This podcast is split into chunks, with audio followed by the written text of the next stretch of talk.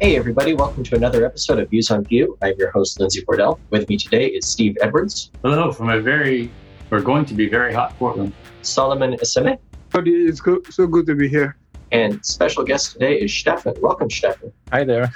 Stefan, would you mind introducing yourself for our audience? Sure. So, well, I'm by trade I'm a freelance a software developer based in uh, Berlin, Germany, and I guess I got picked for this podcast because I built something cool with uh, Vue.js, which is incidentally also the language I use when I when I work on projects. So yeah, that's me. Very nice. How did you get into programming? Actually, I wanted to study. Uh, like communication design, I think it would be translated. And but to, to get into the university, you had to like do a really hard test and do some homework, and then compete with like uh, 100 other student applicants. And so I didn't do that, and then I picked the next best thing that I liked doing, and that was IT or computer science. And after after finishing my studies, well, I, I stayed there and started working as a software developer. So um, kind of came naturally, I guess, uh, what with the internet and like the rise in personal computers, stuff like that. And I like building things and doing so on the computer is kind of easy. So I, yeah, that's that's what I do when I work for money and also in my spare time. Very nice. Did you work your tail off to get that senior developer gig just to realize that senior dev doesn't actually mean dream job? I've been there too. My first senior developer job was at a place where all of our triumphs were the bosses and all the failures were ours. The second one was a great place to continue to learn and grow, only for it to go under due to poor management. And now I get job offers from great places to work all the time. Not only that, but the last job interview I actually sat in was a discussion about how much my podcast had helped the people interviewing me. If you're looking for a way to get into your dream job, then join our Dev Heroes Accelerator. Not only will we help you get the kind of exposure that makes you attractive to your dream employer, but you'll be able to ask them for top dollar as well. Check it out at devheroesaccelerator.com. Yeah, I, I think that makes a lot of sense. That it's something that comes naturally if you're wanting to, to be a creator. It gives you that flexibility to build whatever you want. And by using a computer and being able to build for the web, you're able to deploy it to a whole bunch of people too. Yeah, yeah, exactly. So uh, especially with with the rise of the internet, so like back back when I was twelve, it just like the internet just like grew and basically uh, was made public and was accessible and affordable. And well, back then there weren't many sites around. So what did you do then? If you were interested in computer science, you tried building your own site, and it grew from there, kind of. Yeah, nice. How did you get involved with using Vue.js? That's actually quite recent interest uh, of mine um, because originally I I was like I, I, guess you could call it a web developer, but that's kind of like broad and not really accurate. But uh, uh, coming from like web development web development background with JavaScript. Uh, I started uh, uh, with jQuery like many years back, and then once this became quite sophisticated and then there were the first single page application frameworks, and uh, I learned Angular JS. Also did some professional projects with Angular.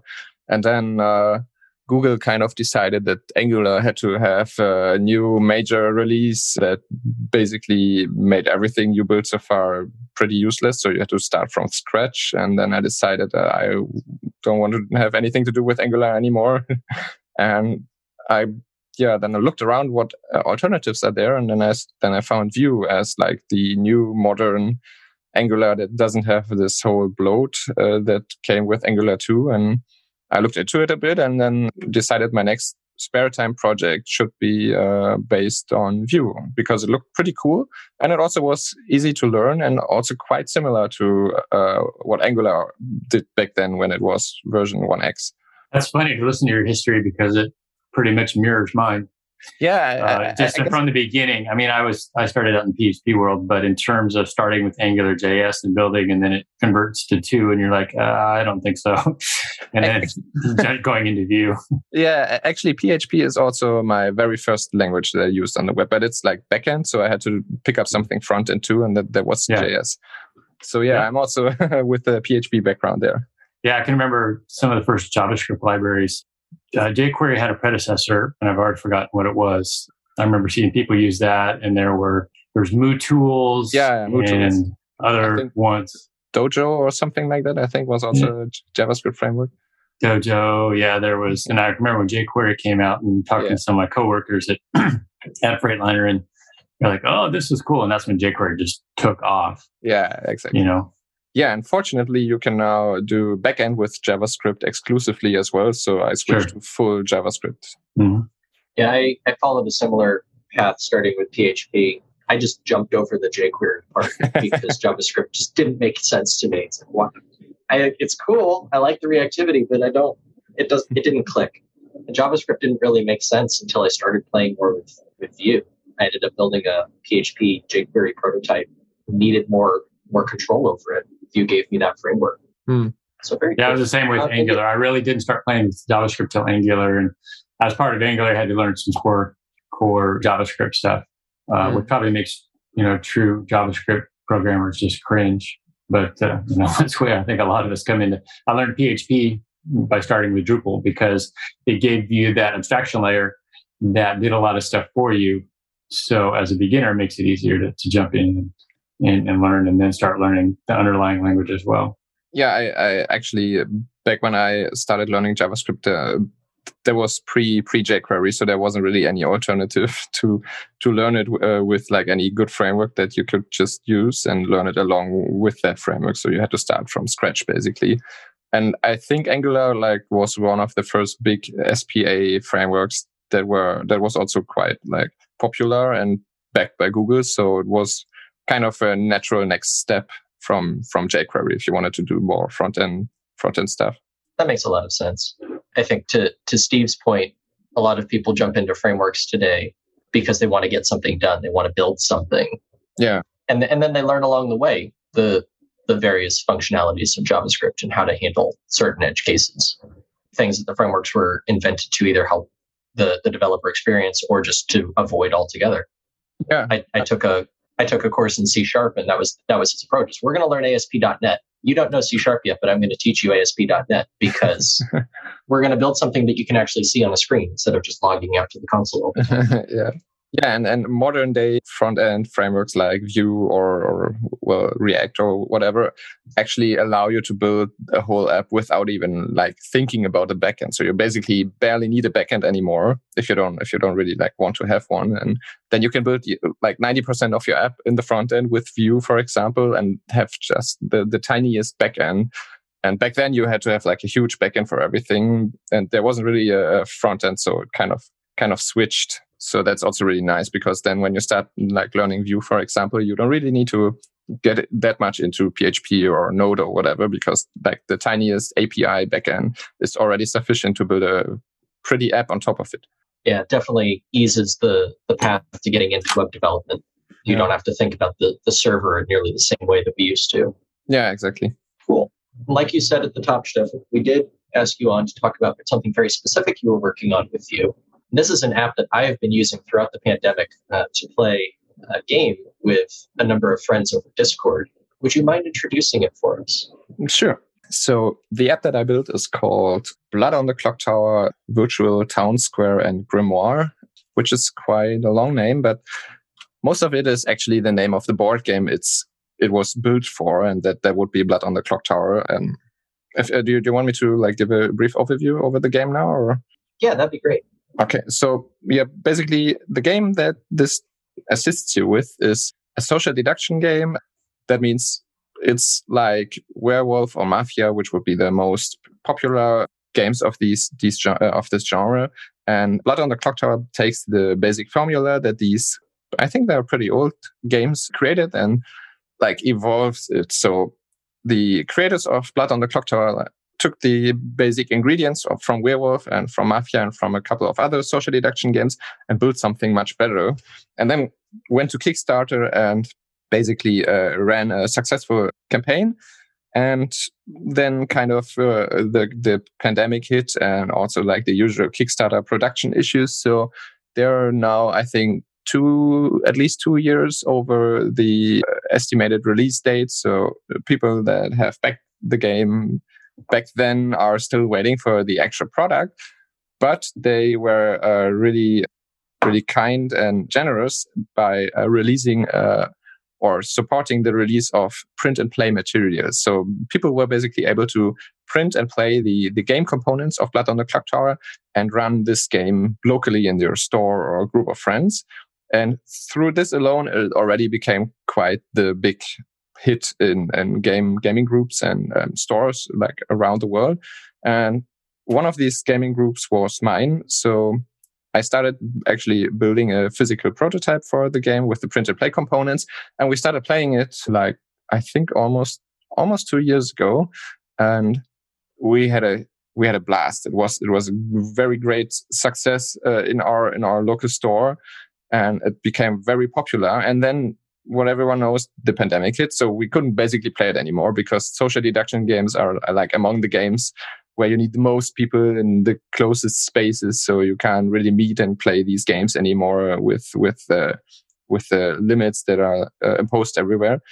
So we had to resort to playing it online. And first we did so uh, through, through Discord and, and other online tools, just like to have voice chat. And that went okayish. Uh, the storyteller still had to have some kind of physical uh, grimoire or game component at hand to manage the game, but it was already quite doable, but not a very pleasant experience because like players couldn't see each other and it was kind of hard to follow the game state when everyone was remote and on voice chat only. And especially for the storyteller it was hard to to manage the game because like one of the big components of the game was uh, or is the voting procedure for example and that requires in the physical game to stand in the middle of the circle of players then move your hand in a clockwise direction and then count every player that has their hand up. And that's just something you can't do like online in a convenient way so there, there there were some big drawbacks of playing just through voice chat and then I actually uh, had some free time. I'm currently on parental leave, so I didn't have uh, any work to do. And I decided, okay, maybe this could be solved by uh, an online app in some way. And because, like, like, I said before, I come from a JS Angular background, and I was quite unhappy with the the uh, the way uh, Angular like was handled after the new version releases. So I decided to look for a new a framework to to build this app in, and that brought me to to Vue.js, and I basically started building these uh, this this companion app for uh, Blood on the Clocktower, just to initially help my group of friends run their games smoother and like with less less hurdles, basically, and that went really well. So initially, initially the idea was just to have the the app locally in your uh, have the game master or the so-called storyteller has has this app open locally on the browser and then just takes screenshots to share with the other players to represent the game state and that, that was kind of kind of the first version and back then the games were already happening on other discord servers on the unofficial discord server like daily games and people back then were still using like ms paint pictures drawn by hand or, or text messages to represent the game state. So at some point when the app was kind of usable already, I decided to share with with the unofficial Discord community, um, which is I think currently quite big already. I think they have like four thousand members or something like that. And well, it kind of took off from there. So it uh, they liked it and liked using it, and I started uh, or I continued to improve it, added some backend functionality, some live sessions. That's kind of like an online service where you can join a, a play session in the app and then have some features that uh, can only be done like this. For example, the voting.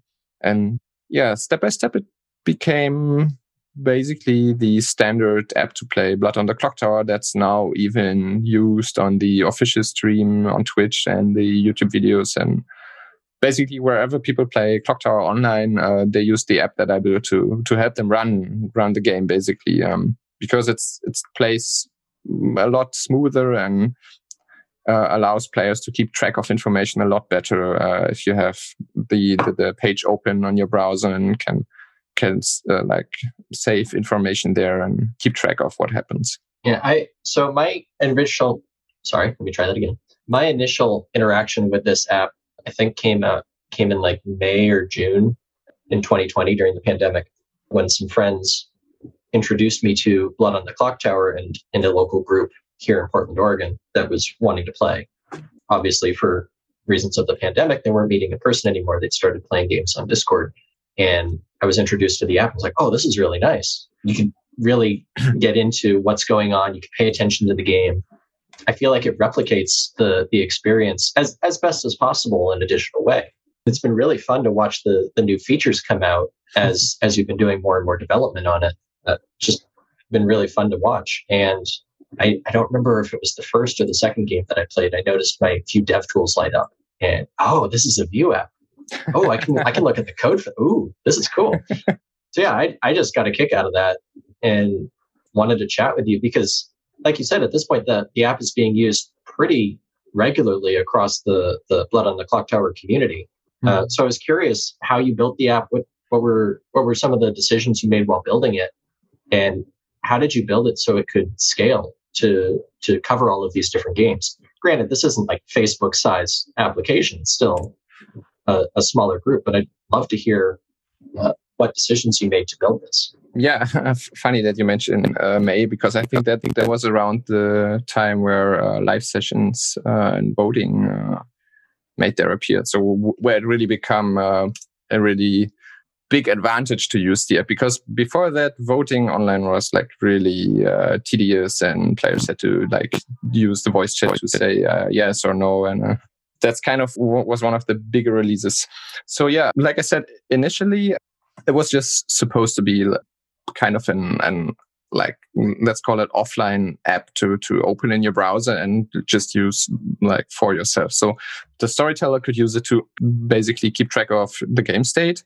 And back then it wasn't actually it wasn't the default that players used it to because when you play Clocktower in real life then there's usually no note keeping uh, allowed involved. So players just have to remember what everyone did and claim what what roles they claimed and what moves they made. And the app kind of changed the metagame of Clocktower because now everyone that used the app locally on their browser was also able to keep track of the claims the players made and turned the game kind of into a, a from who's trustworthy into a puzzle like which situation is actually realistic or which situation doesn't make sense.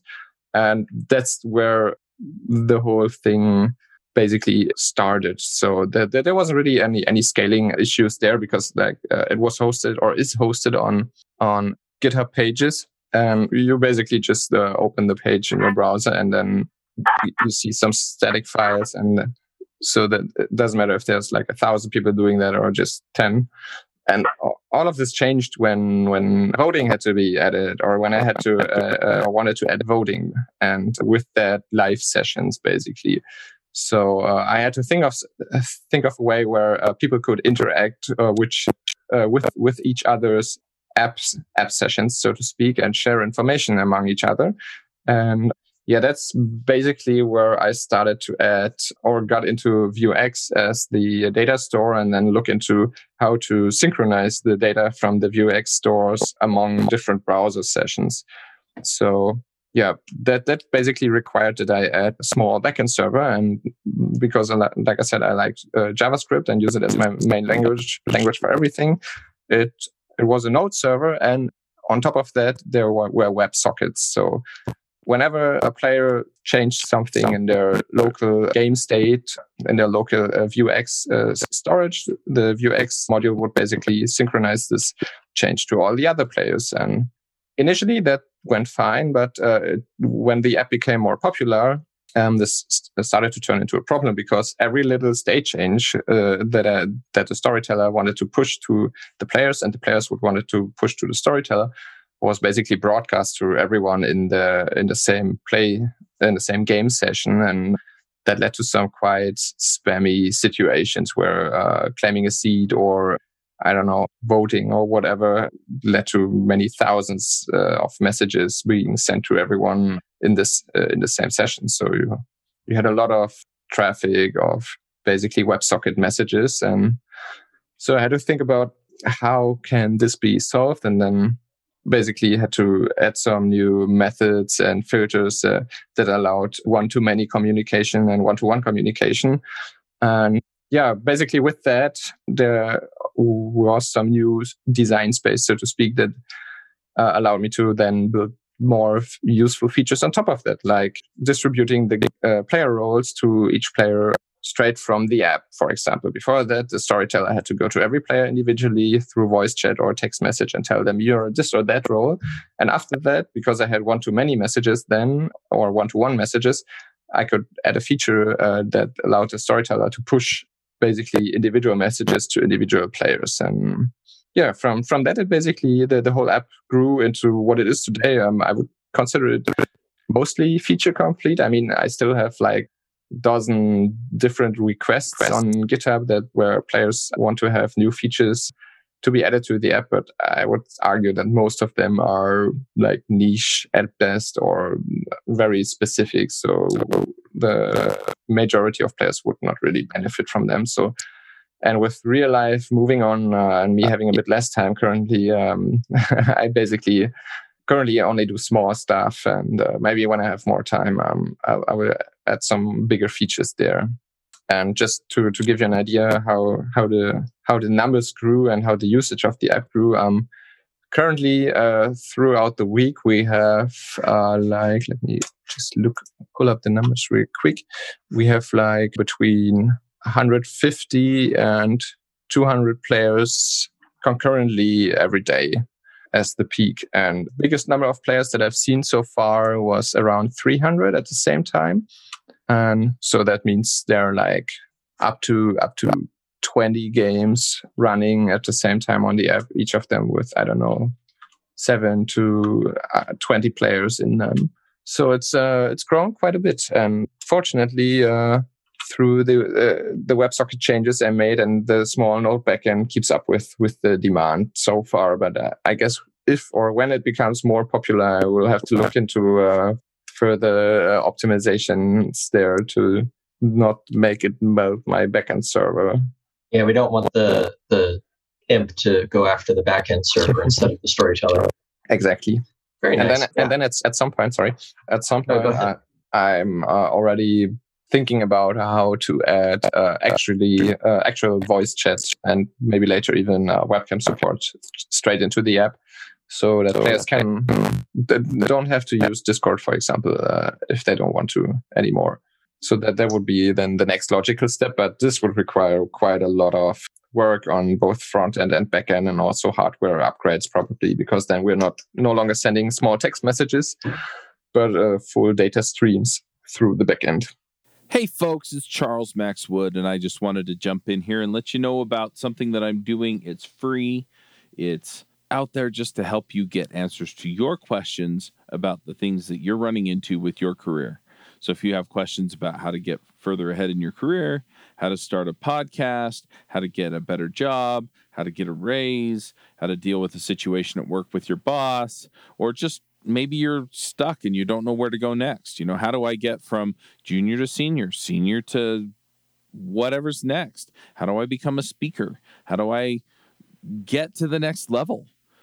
That's what I'm out here to do. So every Wednesday at 12 o'clock Mountain Time, I'm going to be doing a call and it's going to be free, totally free.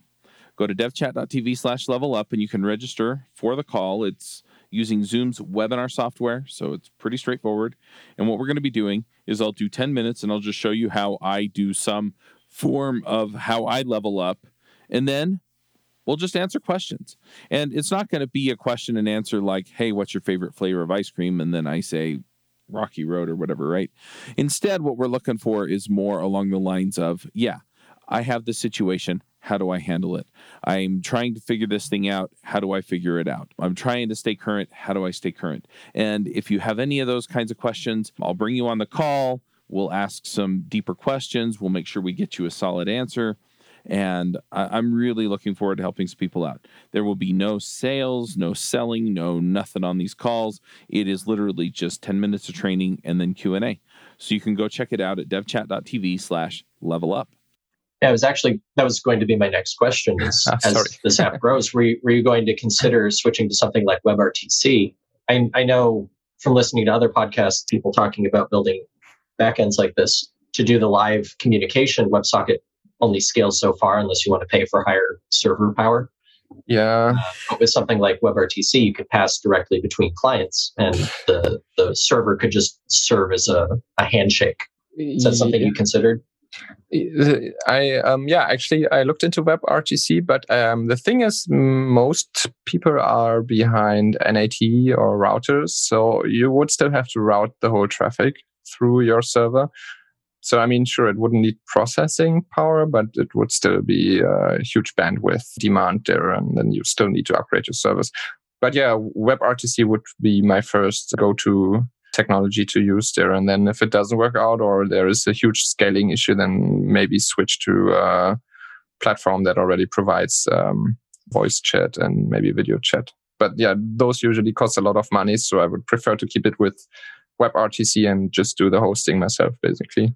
That makes sense. It's not something that I've I've played with too much. So I'm not as familiar with the specifics of how it works yeah, no, it, it sounds great on paper, but then you realize most people uh, don't have uh, network setups that allow communication directly with each other, and then you still have the server there that needs to pass every package uh, through through their own network interface. Right. One of the other things I really appreciate about this app is you put a lot of time in, into the animations that, that happen here. Yeah. Yeah. And granted, I, I know Vue has some built-in support for animations, but you don't see it as much in just standard web apps. Yeah, Most yeah. people aren't, aren't concerned about the the flashiness of having a menu pop out from the side or having a having the clock hands actually go around Yeah. the circle. Uh, what was it? What did you use to implement that? What was that like? Yeah, actually, uh, uh, it's a good question because I think I used the Vue animation capabilities like only in one one or two places uh, because it is quite quite complicated to do animations just with Vue because then you need like a bunch of CSS classes that get triggered on enter, on leave, and stuff like that. So I only used it where there was no no way around it. I think one of them is the um, the the countdown for the voting because there was that would have been very tricky to do with uh, just CSS. And I think in one other place. And all of the other animations are straight CSS animations. So um, it's kind of also because it's like a passion hobby project of mine and not something I, I, I do for work that I uh, took some time to actually polish uh, the animations because I, I also enjoy looking at them as a player or as a user.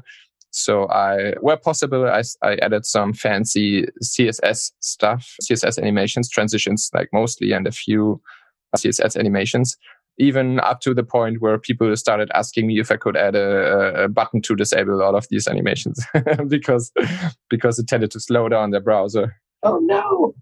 Get to enjoy it. Yeah, I think the biggest culprit there was the, uh, the night mode background cloud animation where, where the clouds moved across the screen. I mean, it's a full screen, huge, high resolution image that slowly pans across the screen. I think some some uh, lower end PCs just can't handle that. yeah, one one of the other features I appreciate. This is you know more of an aesthetic thing. Is the audio as you're as you're starting the countdown. for those who are, I, this has been mentioned a few times, but for for those who are aren't aware, in the game, you know, the game is called Blood on the Clocktower when you're voting on whether somebody should be uh, executed by the town, you the storyteller stands in the middle of the group in real life and pretends basically to be a clock going around the circle. So there's this in in the app. There's this sound effect that plays as as the clock starts to spin, and it's just it's just really nice. There's just a lot of nice touches in this app that make it feel fun. It's not it's not your normal just like a data view of some sort. Yeah. It's not like playing uh, Civilization Six or something where, where you've got all the tables of data. It's it's pretty, but it's just tables of data. This is not that. It actually feels really nice to use. All of the the data is easily available, but it it feels comfortable, and that's Yeah. something I, I really appreciate about it. yeah like, like i said i spent quite a lot of time polishing it just like doing like these small things that make it look a bit better and uh, fun fact the uh, sound effect that you hear when the countdown starts is like a recording of an actual clock tower so it's quite fitting oh, even better. that's cool. Uh, Steve or Solomon, if you had a chance to look at the app, Yeah, I've been looking at the uh, online site. Unfortunately, I'm not much of a gamer, so I can't give a lot of feedback into the game itself. I haven't played it yet. I know my son likes to play similar games on his phones with some of his buddies where you're you know, trying to figure out who the murderer is or who's the who's the mole, that kind of stuff. So I've seen that played, but uh, yeah, this is definitely a lot more than I would be tackling in my off time. Yeah, I think getting to know the game through the app is kind of hard because you need an actual game situation to to see how it works. So um, checking out a video would probably make more sense to see the app in action. This is actually one of the uh, drawbacks or one of the points where I didn't have have spent enough time yet or where I would want to spend more time is actually make it more accessible, like add some kind of tutorial, a bit more information to actually um, be able to understand the game itself through the app. Because right now you have to know the game in order to use the app and not the other way around. Yeah, that'd be really nice. I remember my first, I, granted, the, the app has been in development for over a year from my first touching it.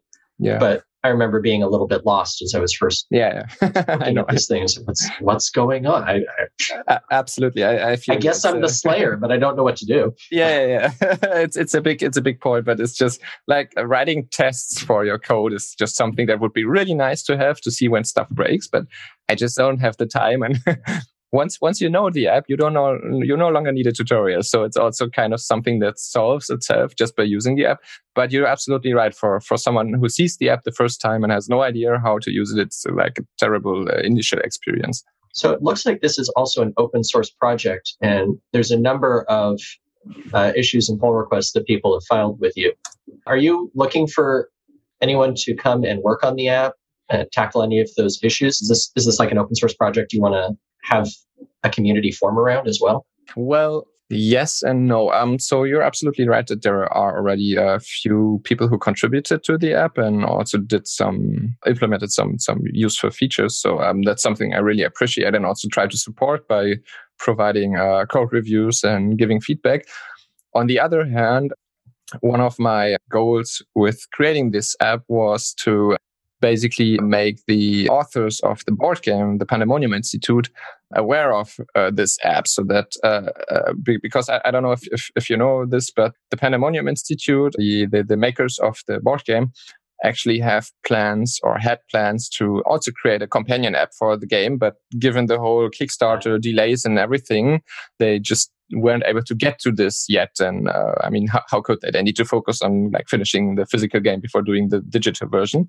So I kind of jumped in there and tried to do try to build this app how I, I would imagine it, it would work or would uh, would look like. And I, I can't give any details, but let's just say I've I've already been approached by by them. So at at this point, um, I'm not sure if making this like a whole community thing would be the best direction to take this in because if it gets uh, acquired or like if, if this becomes the official app, then it would be a Pandemonium Institute project and no longer like community driven open source thing. I mean, it, in theory, it, it could be both, but that's kind of also hard to maintain if, if they want to keep like, uh, stay in charge of the direction the app takes. So, um, at the moment, I'm kind of like hesitant to take on new contributors that do big changes because um, I want to see how things play out and when the game is released and the Pandemonium Institute uh, has more time to dedicate to to their or my app or whatever it will be then. That makes a lot of sense. I no matter what happens, I'm excited to see what happens in the future with this app. I have very much appreciated it during the pandemic, and I look forward to continuing to use it in the future. Yeah, I mean, it, it's since it's open source and a, a, GPL license, it will always be this version that you can use today will always be available and always be forkable and like enhanceable. It might be that I won't spend a lot of time on this version when it when there will be an official one, for example. But you, you can always uh, take that and play with it and uh, maybe build on top of it. And so it can always be a stay a community project. Um, just that it might have like some competition from the official app then at some point if, if there is one. right, that makes sense. Are there any specific lessons that you've learned while building this application that you're able to use in future Vue applications? This is a specific case where it's it's getting significant use. I mean, still talking in the hundreds of users, but we're you know there, there is a number of of users actively using this application. Is there any any patterns or any thoughts you've had while building this that you're able to take into other projects you're working on? Mm, well, the, the biggest takeaway for me would be that uh, Vue is an awesome framework that I want to use more in the future, ideally professionally. so, um, so yeah, I kind of I would kind of compare it to Angular back then when it was still cool. so Angular one one X before the two two one uh, the two version uh, got released. So um, that would be my biggest takeaway. Then kind of well, yeah, it's it's not yeah, I, I didn't encounter like any huge issues, to be honest. There were some smaller things that made it kind of tricky. So, for example, the icons that I used, uh, they are from uh, Font Awesome, and they provide they provide a Vue module, but they're kind of uh, unflexible how to how to use these. So you had to. I I, I think they're yeah. If if you use the uh, Vue uh, Font Awesome module, you can't add uh, icons that can be manipulated through CSS. So uh, th- they will always be, um, I want to call it, I think it's called a component in Vue, right? I mean, what would be a directive in Angular? So basically a tag that's uh, the font awesome tag. And then, so it's kind of unflexible. That's something that I disliked a bit because I would, I would have loved to be able to insert icons like in text or through CSS, which is just not possible there one other thing, and that's actually a, a, bit bigger, and that's actually something that's kind of, I would say, a Vue drawback is, and it's a very, very specific thing. But when you have a string that contains some text, and you want to replace part of this text in this string with, uh, let's say, an emoji or or an HTML tag, this is something that's just not possible in a like convenient way. So in case of my app, it's the ability of the role that you're displaying. So it's something that's loaded from a JSON file, uh, can be uh, any kind of data. It will be a string and it might contain something that should be an icon. And this is just something that I couldn't get to work. So let's say the ability uh, or the, the re- reminder text for the ability has uh, an icon that means close your eyes. Uh, so a closed eye, eye, icon. There's no way I, I was able to insert a font awesome icon in the place where I was displaying the text. And I, I just, I wasn't able to, to figure this out. So there, there was, uh, you can do string manipulation in place, like with, uh, with, uh, what's this character called? You probably, oh, the, the pipe yeah, w- with the pipe, thanks. Uh, so with the pipe, you can you can do some string manipulation to uh, influence the output, uh, the appearance of the string. But what the pipe is not able to do is actually turn parts of the string into HTML that also gets evaluated by Vue.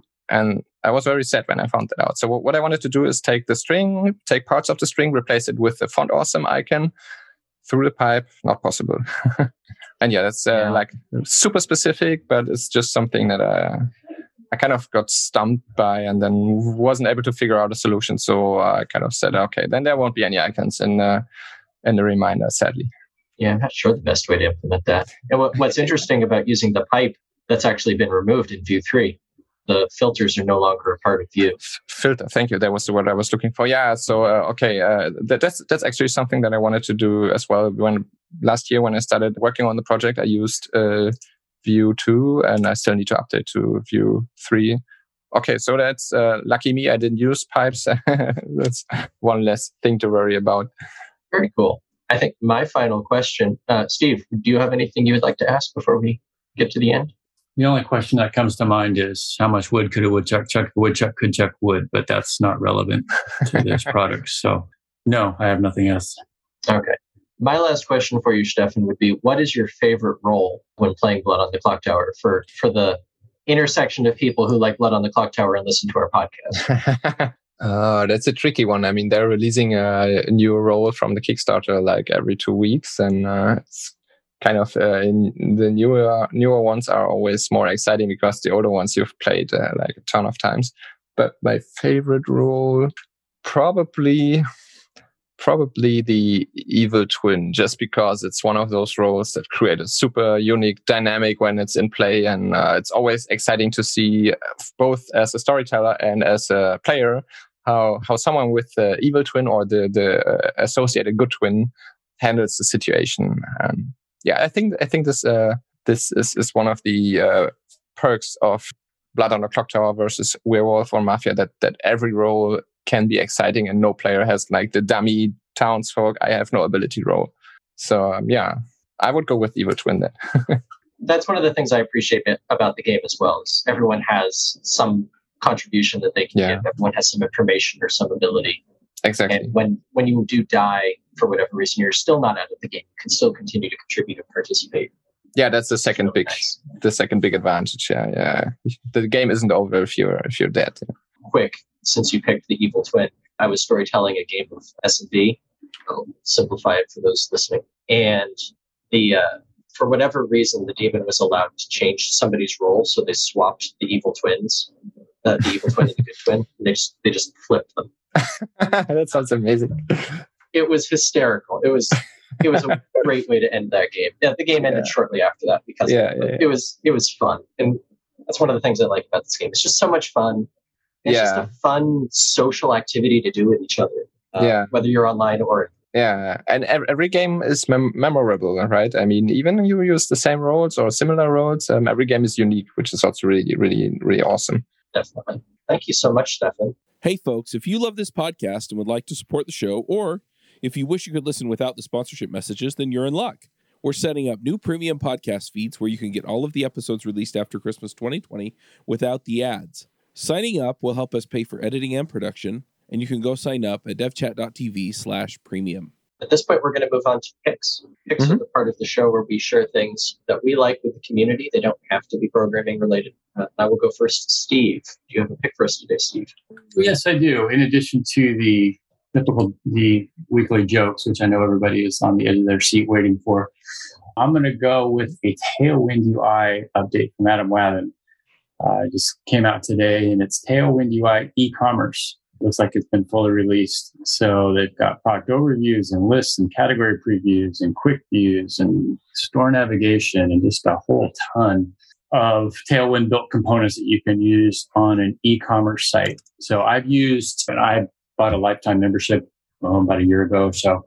And for a site that I built, I just used a bunch of their uh, components that you just copy paste into in Vue, You can just literally put them into the template section of your Vue component, and then you know fill in your variables and and, and stuff as needed. But uh, I've always loved the Tailwind stuff, and this stuff just makes it really easy to integrate Tailwind into whatever you're building, and then tweak it to to suit your site's needs. Now, going to the the much anticipated uh, uh, jokes. I'm gonna. There's one. I don't think I've told it here, Lindsay. So you have to forgive me if I did tell it. I, I know I repeated it on the other podcast, but have either of you heard about the band called 1023 MB? And 23 MB. Yeah, they're really good, but they can't get a gig.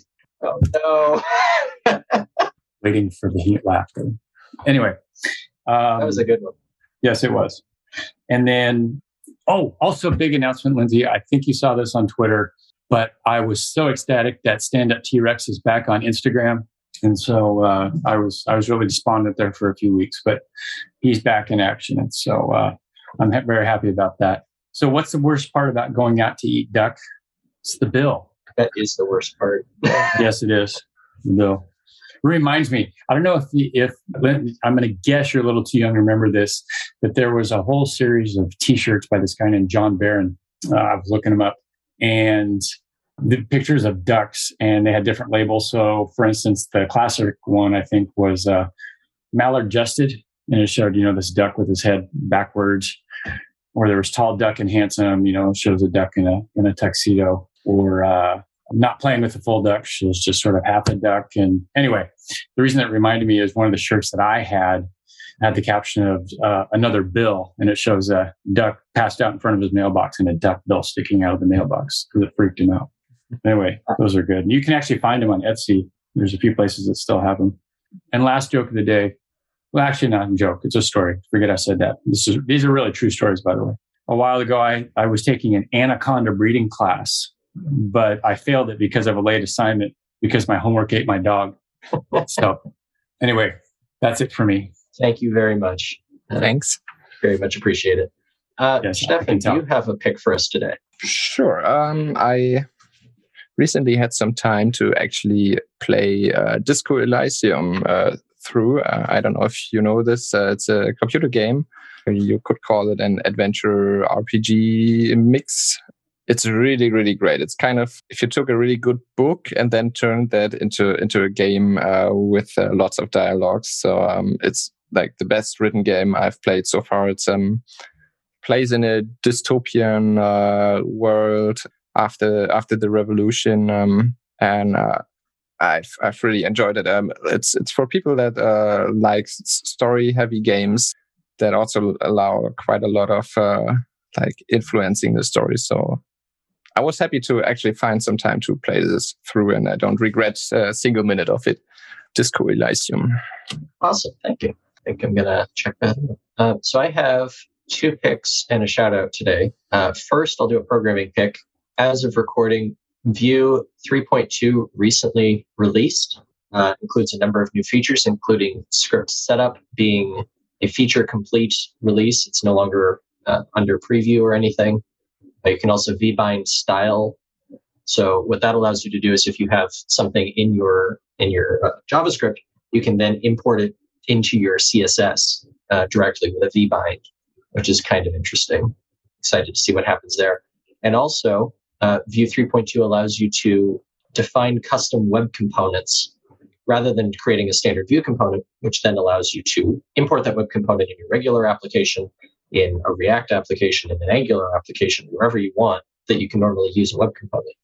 So that's kind of cool, uh, being able to build web components just with Vue itself using the standard Vue API.